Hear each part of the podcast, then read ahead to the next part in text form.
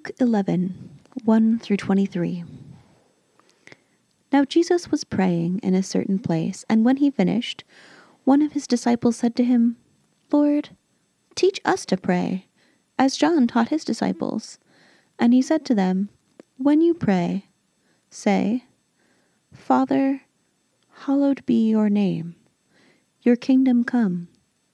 Give us each day our daily bread, and forgive us our sins for we ourselves forgive everyone who is indebted to us, and lead us not into temptation.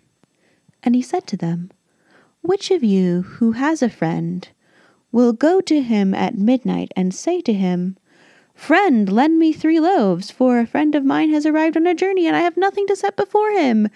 And he will answer from within, Do not bother me. The door is now shut. My children are in bed with me. I cannot get up and give you anything. I tell you, though he will not get up and give him anything because he is his friend, yet because of his impudence he will rise and give him whatever he needs. And I tell you, ask, and it will be given to you. Seek, and you will find. Knock, and it will be opened to you.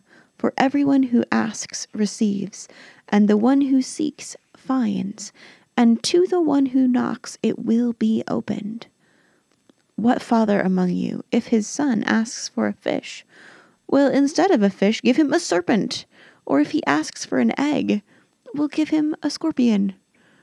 If you then, who are evil, know how to give good gifts to your children, how much more will the Heavenly Father give the Holy Spirit to those who ask Him?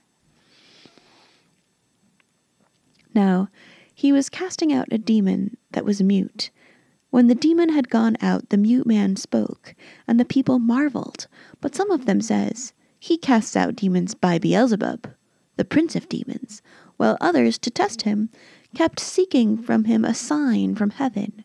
But he, knowing their thoughts, said to them, Every kingdom divided against itself is laid waste, and a divided household falls.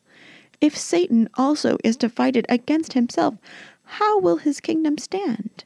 For you say that I cast out demons by Beelzebul. And if I cast out demons by Beelzebul, by whom do your sons cast them out? Therefore they will be your judges. But if it is by the finger of God that I cast out demons, then the kingdom of God has come upon you.